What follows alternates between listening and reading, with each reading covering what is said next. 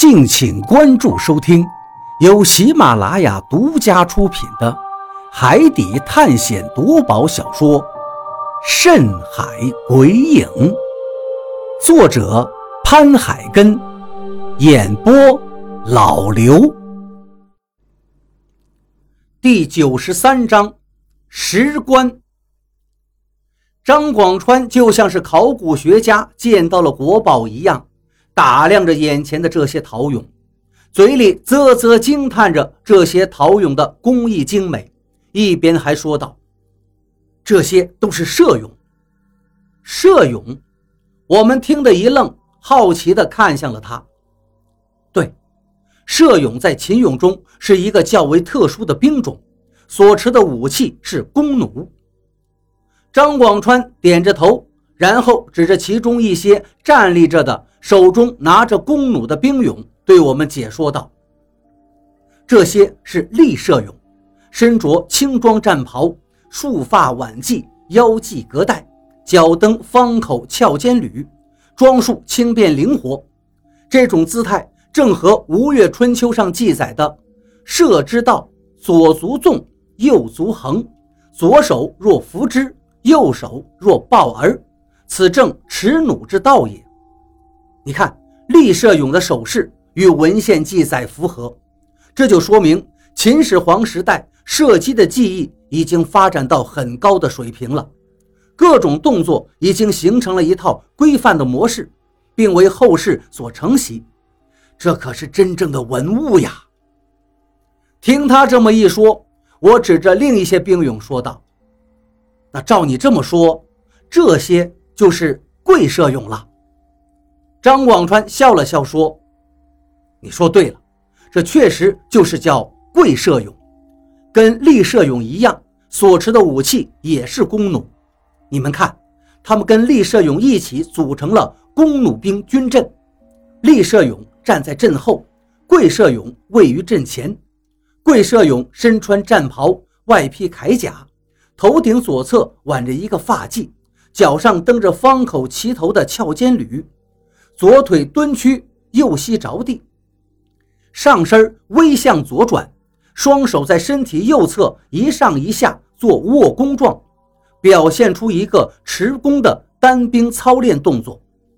这些兵俑都反映出了极其严格的写实精神，让后世的观看者从秦代武士身上能感受到一股十分浓郁的真实气息。这可真的是好文物呀！得好好保护。听他这么一说，我又仔细看了看这些兵俑，还真的能感受到他们身上有一股凛冽的肃杀气息。他们端着的弓弩，好像正在瞄着我们似的，让人感到有些害怕。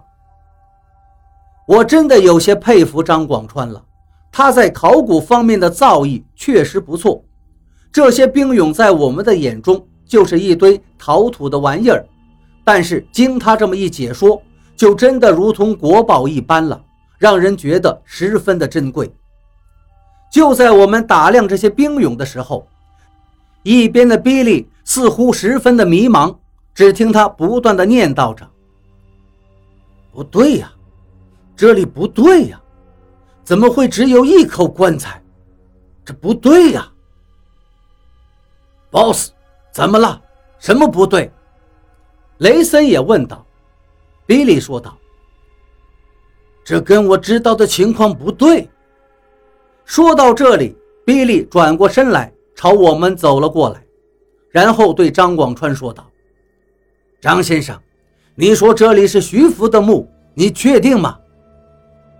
张广川思考了一下，并没有直接回答，反而问道：“这得问你了。”问我，比利一愣，直接懵了，不解地说道：“张先生，你这是什么意思？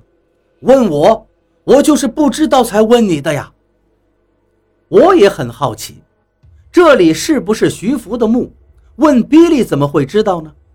毕竟比利要是真的知道这是谁的墓，又怎么还会问你张广川呢？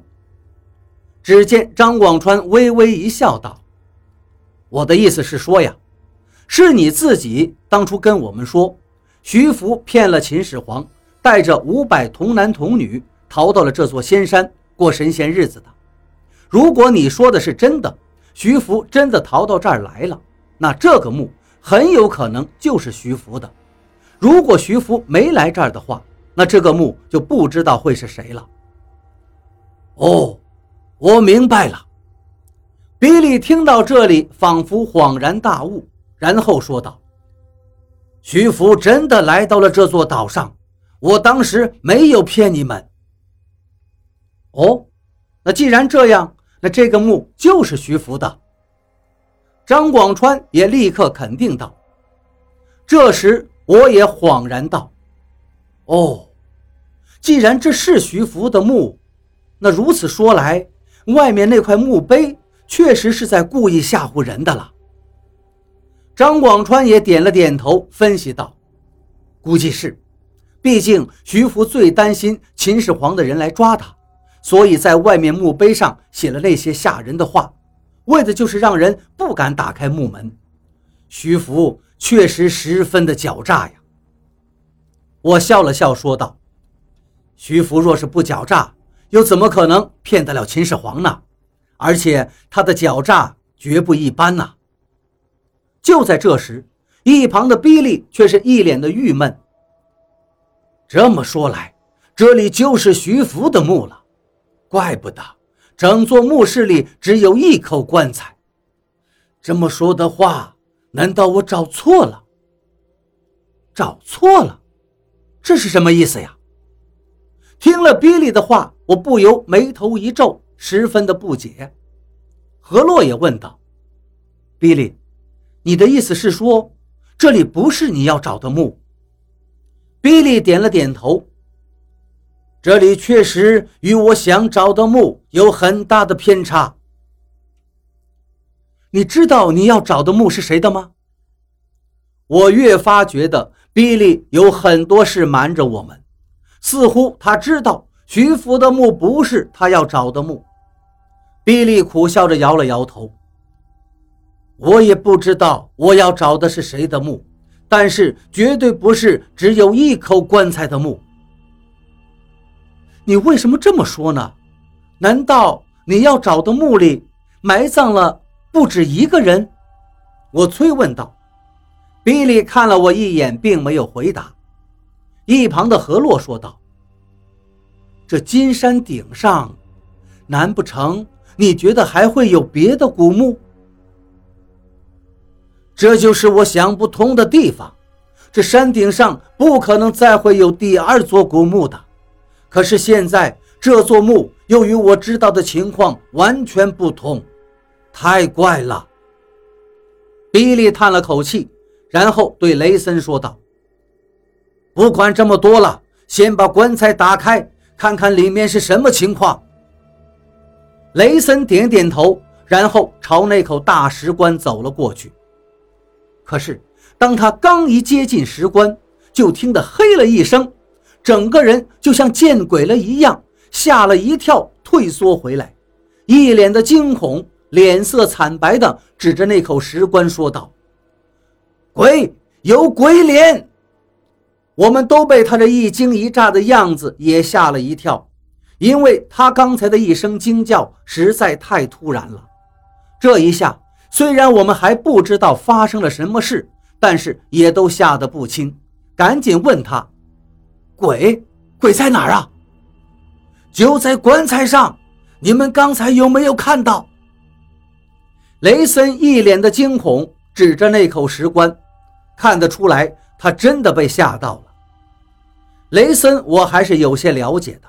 根本不是胆小的人，现在他竟然都被吓到了，那肯定是看到了所谓的鬼脸。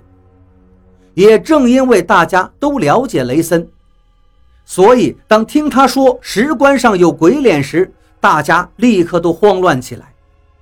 我也朝石棺方向看了过去，只见这一口棺材是一种黑色的石头制成的，狼眼手电的光亮照在石棺上。竟把这手电的强光都给吞噬掉了，这奇怪的情况让我心里有些发毛了。鬼脸在哪儿呢？没看到啊！所有人都小心翼翼地问道。雷森说道：“就在石棺上，你们不信可以到前面去看，能看到的，我没有骗你们。”这时，雷森的一个手下试图走上前去，结果刚走了两步，也是一声惊叫，手电筒都掉到了地上，转身就跑了回来。真的有一张鬼脸！他已经吓得够呛，浑身都在战栗。这么邪门吗？这一下，我们也都感受到了深深的恐惧。如果只是雷森一个人看到了什么鬼脸，还可以说是他眼花了。可是现在又有一个人也说看到了鬼脸，那就肯定有什么鬼脸了。这时，大家都不由自主地往后退了几步，气氛顿时变得诡异起来。大家面面相觑，一时之间谁都不敢往前走半步了。难道真的要闹鬼？张广川也吓得瑟瑟发抖，拉着我的胳膊，说话都带着哭音了。而此时，我也是头皮一阵发麻，心里感觉瘆得慌。连周围也变得鬼气森森起来。不过我心里却并不太相信有闹鬼一说，因为这里是岛上，既然在这个岛上，亡魂不是应该因为诅咒而魂飞魄散了吗？按理来说，这个地方不应该有什么鬼呀。为了验证心中的猜测，我对张广川跟何洛说：“我过去看看。”何洛似乎想阻止我，不过但见我已经做了决定，只是叮嘱了一句道：“便于小心一点。”我点点头，朝石棺走去。很快，距离石棺不到一米了。这时，我更加清楚地看到，手电筒的光确实正被这口石棺给吸走，或者说被吞掉了。就在我为眼前这种实质感到好奇之时，我却惊骇地发现，那被手电照亮的石板上，竟忽然浮现出了一张鬼脸。确实是在猛然之间浮现出来的，这一下把我吓得一跳，只差把手中的手电扔掉了，心头猛然一紧，冷汗呼的一下就窜了出来。不过我没有像雷森他们直接被吓跑，而是惊吓之后。强自镇定下来，对自己说：“我一定要看清楚那张鬼脸才行，看看这石棺上刻的鬼脸还是临时出现的。”我揉了揉眼睛，再凑近了一些，这一下可真把我吓惨了，身子一颤，一屁股就坐到了地上，因为我真的没有看花眼，那个石棺上确实突然之间就浮现出一张鬼脸。而最可怕的是，那张鬼脸竟然像极了我自己。这一次的惊吓可以说是我这一辈子受到最大的惊吓。虽然已经有些心理准备，知道会有鬼脸，但是眼前这一幕实在是出乎我的意料。这就像一个正常人半夜照镜子，却在镜子中看到自己在做别的事情。一样。